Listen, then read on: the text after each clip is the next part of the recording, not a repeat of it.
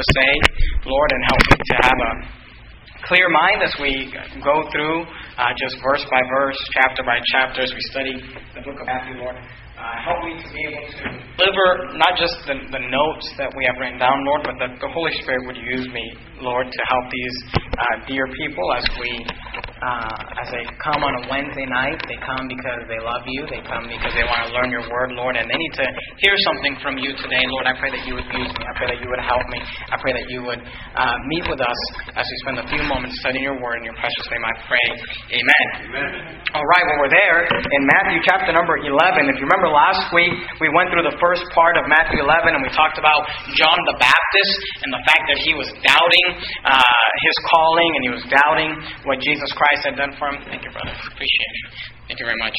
And uh, John the Baptist was was going through that time there, and we kind of shift a little bit as we as we enter into the latter part of the chapter. And I, I'd like you to understand something, and we're going to get into into into Matthew 11, but just go real quickly with me to Matthew chapter number 10. And if you remember Jesus, when we're in Matthew chapter 10, remember I was telling you the ministry of Jesus Christ was in a few different phases. The first year, Jesus was really popular. And you remember he told his disciples when he sent them out, the 12, he said, uh, look at uh, Matthew chapter 10, look at verse number 7. He said, As you go preach, saying, The kingdom of heaven is at hand, heal the sick, cleanse the lepers, raise the dead, cast out devils, freely ye have received, freely give. And he told them, Now, this is how popular Jesus was at this time. Verse 9. He said, Provide neither gold, nor silver, nor brass in your purse, nor scrip for your journey, neither two coats, neither shoes, nor yet staves, for the workman is worthy of his meat. So he told his disciples, When you go out into these cities and you go out and preach, he said, Don't take any money with you, don't take any extra clothes with you. People are going to take care of you. Uh, he goes on to say, if you look at verse 11, and into whatsoever city or town ye shall enter, inquire in it. Uh, in it is worthy, and there abide till ye uh, go thence. And when ye come into an house, salute it. And if the house be worthy, let your peace come upon it.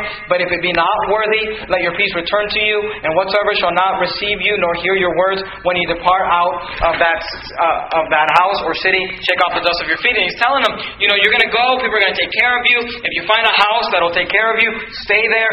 And Jesus had a really popular ministry. He was healing people. People wanted to be around him. As we get to the latter part of chapter number 12, I want you to understand that things are beginning to shift. And you, you know, sometimes as you read through the Gospels, it may seem like you're going through kind of the three years kind of quickly, but you got to understand the Gospels, Matthew, Mark, Luke, and John, give us the highlights of the life of Jesus Christ. And most of the time that we read through the Gospels, we're actually, the majority of Scripture in these Gospels is centered on the week, which is known as the Passion Week or the week before Jesus Christ died. A lot of this kind of goes through it quickly. And we've already kind of shifted into a time when Jesus is, his, his ministry is going from being very popular, very welcome, to not so popular, not so welcome. And, and, and we're going to go back to verse number 16, but I'd like to skip down to verse 20, and I'd like to just show you a couple things. The Bible says, Then began he to upbraid the cities. Okay, the word upbraid means to find fault or rebuke.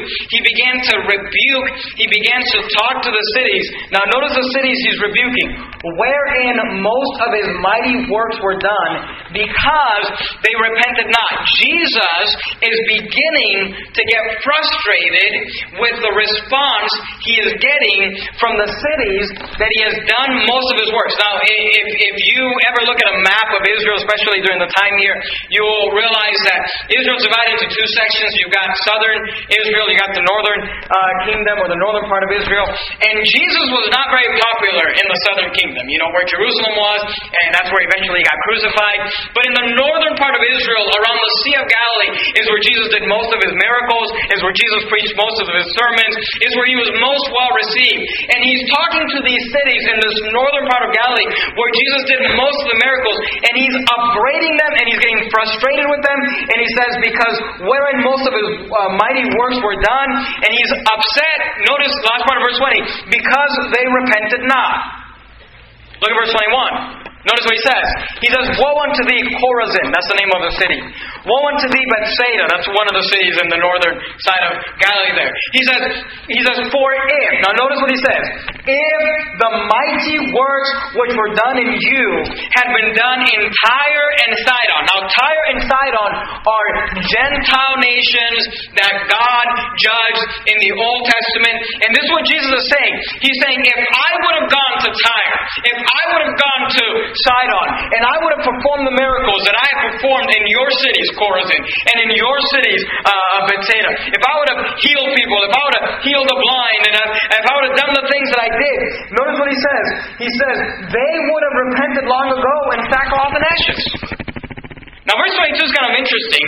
He says, But I say unto you, it shall be, notice this word, more tolerable Okay, and I'm not really preaching about this, but I, we're, we're Bible study night, so I kind of want to just give you the, the highlight of this. He says, It shall be more tolerable for Tyre and Sidon at the day of judgment than for you. Jesus kind of indicates here that there are degrees of judgment.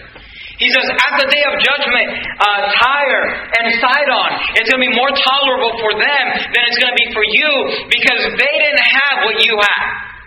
They didn't have Jesus Christ. They didn't have the, the, the gospel preached to them as clearly as you've had it preached. They didn't see all the miracles.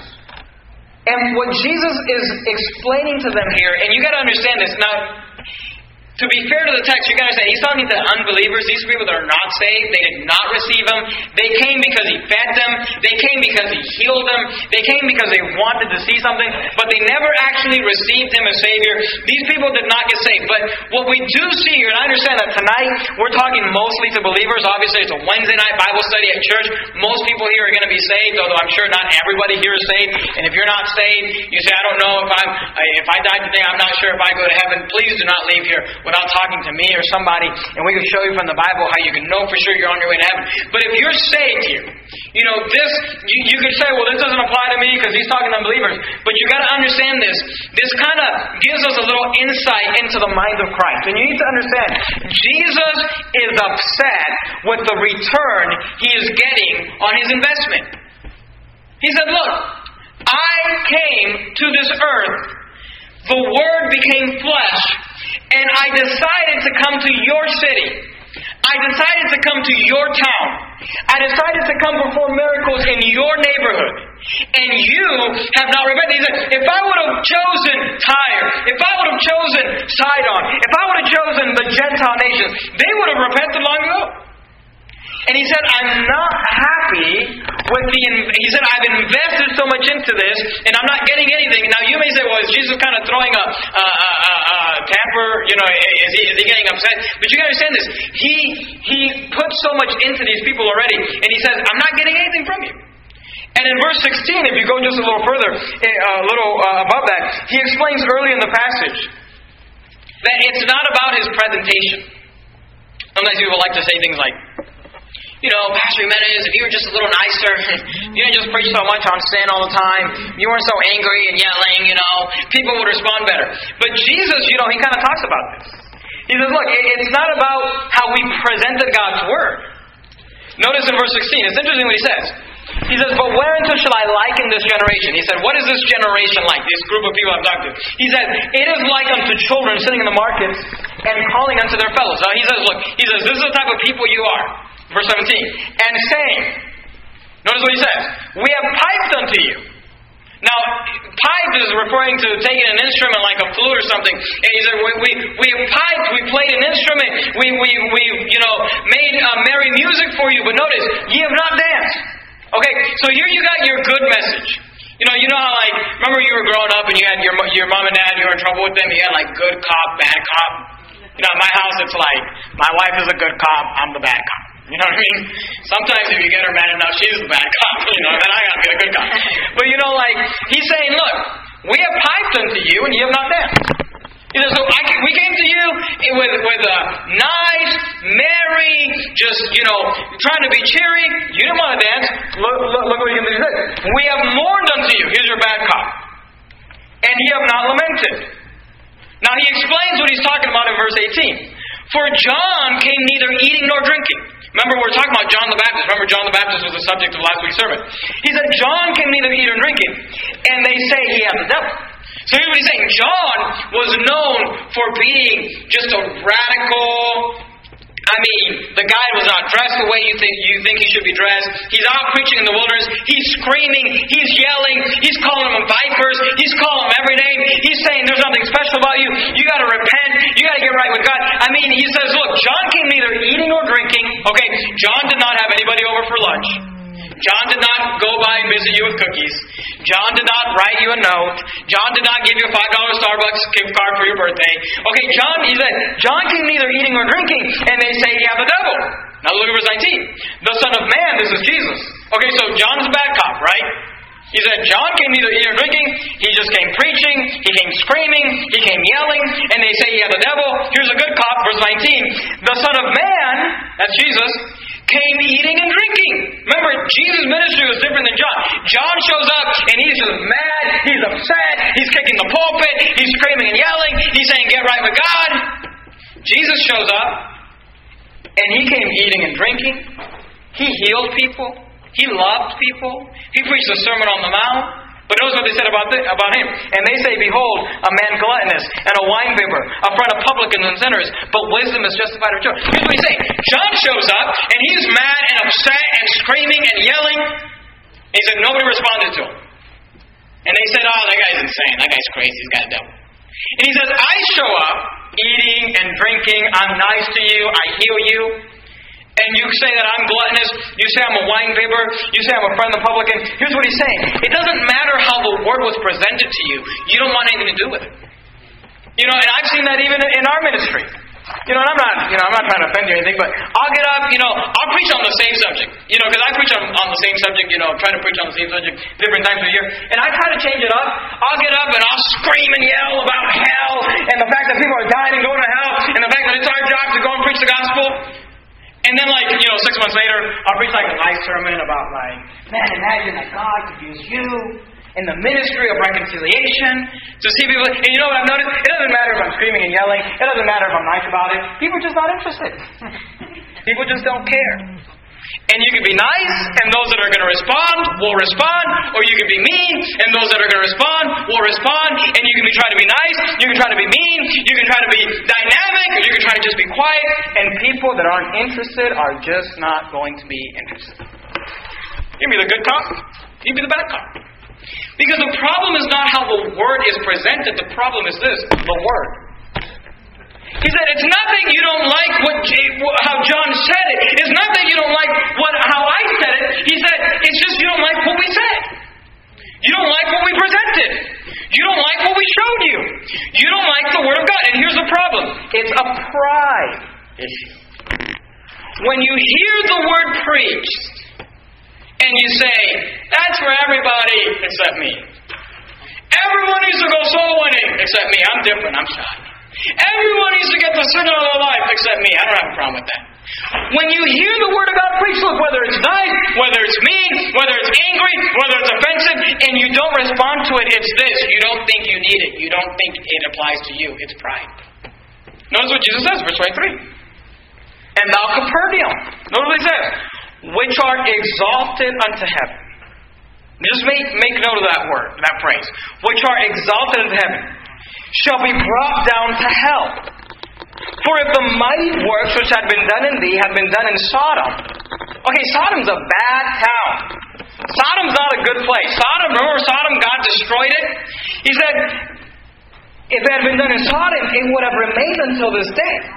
But I say unto you that it shall be more tolerable for the land of Sodom in the day of judgment than for thee. Now here's what's interesting, okay? These verses remind me a lot about a character in the book of Isaiah. Keep your finger there in Matthew 11 and go to Isaiah chapter number 14. Matthew chapter number 11 and go to Isaiah chapter number 14. He said, Which are exalted unto heaven shall be brought down to hell. Now notice what the Bible says in Isaiah 14. Look at verse number 12. Isaiah 14 and verse 12. This is talking about Lucifer. This is talking about Satan. Isaiah 14, 12. He says, How art thou fallen from heaven, O Lucifer, son of the morning? How art thou cut down to the ground which is weak in the nations? For thou hast said in thine heart, notice says, He says, I will ascend into heaven. I will exalt my throne. Remember I said he said about Capernaum, which art exalted unto heaven, shall be brought down to hell. Satan said, Lucifer said, I will exalt my throne above the stars of God. I will sit also upon the mount of the congregation in the sides of the north. Verse 14, I will ascend before the heights of the cloud. I will be like the Most High. Yet thou shalt be, notice what, same thing that Jesus said to, to Capernaum and to those cities. He, it was said to Satan, Yet thou shalt be brought down to hell, to the sides of the pit. Now you got to understand this, okay? The problem that Lucifer had was a pride issue. I mean, notice what he says. How art thou fallen from heaven, O Lucifer? So in the morning, how art thou cut down, which is weak in the nations? Verse 13. For thou hast said in thy heart. Notice what Satan said. Notice what Lucifer said. He says, I will ascend into heaven. I will exalt my throne above the stars of God. I will sit also upon the mount of the congregation in the sides of the north. Notice, notice verse 14. I will ascend above the heights of the cloud. I will be like the Most High. I mean, who does Lucifer keep talking about? Himself. You ever met somebody like that? All they talk about is, I this, I that, what I'm going through, what I'm struggling with, what I, and you know, we're here to help you and we're here to love you, but here's what I've noticed. People that are all wrapped up in themselves, they'll ask you questions, it doesn't matter what answer you give them, they're going to do what they want to do. Because the problem is a pride problem. It doesn't matter if you're nice about it. It doesn't matter if you're angry about it. It doesn't matter if you take a John, you know, locust in the wilderness, screaming and yelling, or if you're Jesus who comes, you know, and fellowships and love. He said, You want nothing to do with what we have to say. It's pride. Now, now go back to Matthew chapter 11. Let me show you the flip side. In Matthew 11, 23 and 24, he says, Which are exalted of the heaven shall be brought down to hell if the mighty works which have been done in thee had been done in Sodom. He said, It shall be more tolerable for the land of Sodom in the day of judgment than for thee. Now, notice the, the contrast, verse 25, Matthew 11, 25. At the same time, Jesus answered, I thank thee, O Father, Lord of heaven and earth, because thou hast hid these things from the wise and prudent, and hast, notice, revealed them unto babes. Now, you say, Well, why, why would he talk about a baby? All right? Keep your finger there in Matthew 11. Go to Matthew 18. Let me show you what he's talking about. Matthew 18, 4. Oftentimes in Scripture, a babe refers to someone who's humble. Matthew 18, verse 4 says, Whosoever therefore shall humble himself as this little child. Do you see that? The same is greatest in the kingdom of heaven. Often Jesus uses a child to illustrate someone who's humble. So here's what he's doing. He's saying, Capernaum, your problem is you're proud. You're exalted unto heaven. You're going to be brought down to hell, just like Satan, just like Lucifer. And he said, if you would have been like a baby, you would have accepted it, and it wouldn't have mattered how it got packaged. Because a baby and someone who's humble, a new babe in Christ, just wants to get the word. Now, here's the point Matthew 25, look at verse 14. Even though he's talking to unbelievers who did not receive him anyway, there is an application for believers. And here's the application Christ expects a return on investment. We're going to deal, you know, we're going to get deep into Matthew 25 when we get to it. But let me just show you just real quickly something about this parable. Matthew 25, 14 says, For the kingdom of heaven is as a man traveling into a far country who called his own servants and delivered them unto, uh, and delivered unto them his goods. Verse 15. And unto one he gave five talents, and to another two, and to another one, to every man according to his several ability, and straightway took his journey. Skip down to verse 24. We won't take the time to read through it, but you just got to remember this. The guy that he gave five talents to, he increased another five talents for a total of ten. And the guy he gave two talents to, he got two more talents for a total of four. But the guy he gave one talent to was scared to lose his one talent, so he hid it in the ground. He dug a hole and put it in the ground for fear of losing it. Look at verse 24. Then he which had received the one talent came and said, Lord, I knew thee that thou art an hard man, reaping where thou hast not sown, and gathering where thou hast not strawed. And I was afraid, and went and hid thy talent in the earth. Lo, there thou hast that is thine. And his Lord answered and said unto him, Thou wicked and slothful servant, thou knewest that I reap where I sowed not, and gather where I have not stride, uh, strawed. Thou oughtest therefore to have put my money to the exchangers, and then at my coming I should have received mine own with usury. The word usury is talking about about interest. Here's what he's saying. He said, You are a he said, You are a wicked and slothful. The word slothful means lazy. He said, Look, this is one thing you don't want your boss calling you lazy. Okay? If your boss says you are lazy, you're probably gonna lose your job. Okay? He says, You are wicked. You are slothful. He said, Why didn't you at least take the one talent and put it in the savings account so I would have at least came back and got my talent back with a little bit of interest? He said, Why didn't you at least do that instead of hide in the ground? Look at verse 28. Take therefore the talent from him and give it unto him which had ten talents. Now here's what I want you to understand. Here's what I want you to get from this passage, okay? God is an investor. And he expects a return on his investment. And when he gets no return on his investment, he gets frustrated. And he gets upset. You say, well, why? Here's why. If you want to get back to Matthew chapter 11. God invested very highly into you. I don't know if you know that. I'm sure you do. I don't know if you understand that, though. His investment, his sacrifice was great. Matthew chapter 11, look at verse 26. Look what he says. He says, Even so, Father, for so it seemed good in thy sight. All things are delivered unto me of my Father. Now you understand this, okay? No man knoweth the Son, but the Father. Neither knoweth any man the Father, save the Son. And he to whomsoever the Son will reveal. Here's what Jesus is saying. And have you ever thought about the fact, you know, we know very little about God the Father. Up until the Gospels, we knew very little. All we knew about God the Father was the rules that He gave us in the Old Testament. We knew what upset Him. We knew what He wanted to do. We had a lot of thou shalt nots and a lot of thou shalt. Okay? But we knew very little about who He was. And Jesus came not just to die on the cross for our sins, although that was His primary purpose, was to seek and to save that which was lost, but Jesus came to reveal the Father to us. If you want to know the Father, study Jesus Christ. He says, No man knoweth the Father except the Son. He said, If you know, if you to know the Father, just look at me. He said, I have been invested.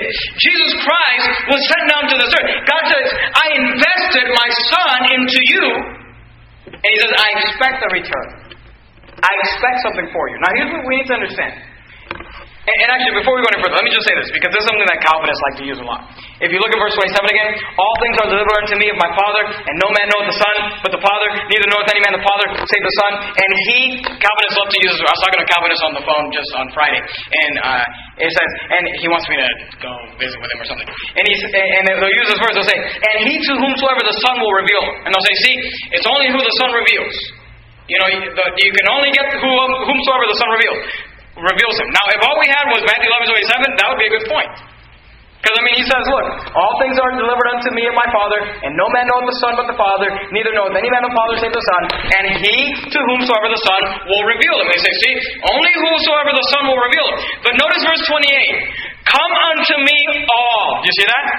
So he says, Look, only whom the Son will reveal. And the guy would say, See, it's only whom he reveals. But then in verse 28 he says, Come unto me all ye that labor and are heavy laden. So who did he choose to reveal? He said, Everybody. He said, Everybody can come to me. He said, Come unto me, all ye that labor and are heavy laden, and I will give you rest. Take my yoke upon you and learn of me. For I am meek and lowly in heart, and ye shall find rest unto your soul. For my yoke is easy and my burden is light. He said, Look, it's, it's for everybody. He says, It's only who he reveals. Yeah, but he, then he turns around and says, Come unto me, all ye. He said, Anybody can come. Now here's the point God invested or revealed himself to us through Jesus Christ. What return is God getting on his investment in you? Have You ever thought about that? You say, Well, I'm saved. That's good for you. You know that your salvation doesn't affect God in any way? I mean, if you were to get saved, or if you were to die and go to hell, God would still be God, God would still be powerful, God would still be in heaven. Do you understand that? Salvation helps you. And we get this idea like, I'm God's gift to God. But you gotta understand this. It cost Jesus Christ a great sacrifice to save you. It cost God a great investment to save you. And you say, Well, I got saved. I got born again. I started going to church. I, I started changing my life. That's all good for you. But have you ever thought about this? What has God gotten out of the deal of saving you? What, is, what has He gotten in return? You know, well, I got saved. Good for you. Well, I go to church. Good for you. I'm glad you're here. Well, I started learning the Bible. Good for you. But what are you doing for Him? Me put it this way. Other than going to church, which we're thankful for, I'm glad you're here. What are you doing to further the kingdom of God and the cause of God? Because you gotta understand this. God is an investor. And when he invests in someone, he expects a return. And when he gets no return, he gets very frustrated. And he gets very upset. And he says, I'm glad you're saved. He said, That's one thing I came to do. And I'm glad your, your, your life was changed. That's good for you. But he said, I expect something in return. What is God? God because he saved you. You know, we ought to live our lives this way. Because God saved me, I want to make it worth God saving me. Because God saved me, I want to try to get as many other people saved to make it worth His investment. Because God saved me, I want to serve Him in every way that I can. Because God has invested so much into my life, and God has invested so much into your life, and God has given you such an opportunity. And look, just living in the time that we live, in the age that we live, in the country that we live, we have the opportunity to read the Bible, we have the opportunity to gather together. We're not afraid that the police are going to show up and break us up. We're not afraid to go out and preach the gospel to people. We're not afraid to be be able to have, you know, we have freedom. I know we live in a country that is corrupt, in a country that promotes a lot of sin, but let me tell you something. We still have the most freedom of any other place in the world. And we have been given so much, and the Bible says, To whomsoever much is given, much shall be required. And see, you, we, we need to get away from this idea that I'm saved and that's enough for God. Because God says, No, I saved you, I invested deeply into you, and I'd like to get a return on my investment. He said it's very frustrating when I send my son and he performs miracles and he preaches great sermons and he does so many great things in these cities and they don't respond to him. Well, it's because John was so mean, but Jesus was nice. Well, it's because Jesus was too nice. Well, John was mean. See, the problem is not with how the word is presented, the problem is with you. It's our pride. We don't like what it says. Now, here's the goal. Can you get back to Matthew 25? This is what, if you're saved, this is what we all want to hear. Matthew 25, remember the story of the talents. And we'll, we'll go deep into Matthew 25 when we get there. Let me just give you a few highlights. Matthew 25, 19. After a long time, the Lord of those servants cometh and reckoneth with them. And so he that had received five talents came and brought other five talents, saying, Lord, thou delivers unto me five talents. Behold, I have gained beside them five talents more. His Lord said unto him, Well done, thou good and faithful servant. That's the goal. The goal is for us to get to heaven and God to look at us and say this Well done, thou good and faithful servant. Thou hast been faithful over a few things, I will make thee rule over many things. Enter thou into the joy of the Lord. Now notice, this is how God works. God is an investor. He says, You're faithful in a few things. He said, I'm going to make you ruler over many things. He is also, verse 22, He also that had received two talents came and said, Lord, thou deliverest unto me two talents. Behold, I have gained two other talents besides them. His Lord said unto him, notice, same response. Well done, thou good and faithful servant. Here's, here's the beautiful thing. You say, Well, I only have two talents. I'm not the five talent guy. He expects you to do something with what he gave you. And the guy with two talents produced two more talents. He didn't have to produce the ten talents that the other guy produced. He just had to do something with what God had given him according to his ability. And God says, Well done, thou good and faithful servant. Thou hast been faithful over a few things. I'll make thee ruler over many things. Enter thou into the joy of the Lord. The goal is this for us to get to heaven and for God to say, Hey, you did a good job with what I invested into you. I invested a lot. My son coming down to earth, dying on the cross, was a great sacrifice. But I'm happy with the return. I'm happy with what it was a good deal. Now here's the thing. God does not back down from his deals. And the, and the Bible says in 1 Timothy, if we if we don't believe, he will be faithful to his word. You say, well, God made a bad deal when He saved me. well, He's not going to back out. He's still going to save you. But our goal should be to be worth the investment. What return is God getting on His investment in you? Ask yourself that question. What have you done to further the kingdom? What have you done to further the cause of Christ? What is it that you've done that you can say, God, thank you for investing in me? Because Jesus gets very frustrated when he pours his heart into someone and they don't respond and they don't do anything. And they just say, well, maybe if he would have been a little nicer. Maybe if he would have been a little meaner. Nobody says that. What return is God getting on you? That's our head that have a word of prayer. Heavenly Father, Lord, we love you. Thank you for our church. And Lord, thank you as we just study, just go verse by verse through the book of Matthew. Father, I pray that you would help us to just realize that the sacrifice that you made for us truly was the greatest investment that anybody could make. And Lord, I pray that you would help us to realize that you expect something. Now, we won't lose our salvation. We won't not go to heaven. You won't back out of your deal. But Father, we all want to get to heaven and say, and hear the words, Well done, thou good and faithful servant. I want to get to heaven and hear those words. Lord, I pray that you would motivate us. I pray that we would motivate ourselves to say, What, what can I do to make it worth my Savior? How can I serve? What can I do to further the cause of Christ? Father, I pray you'd help us. I pray that you'd live us, you'd, you'd help us to live with the mindset of I want to make it worth his dying. I want to make it worth his coming.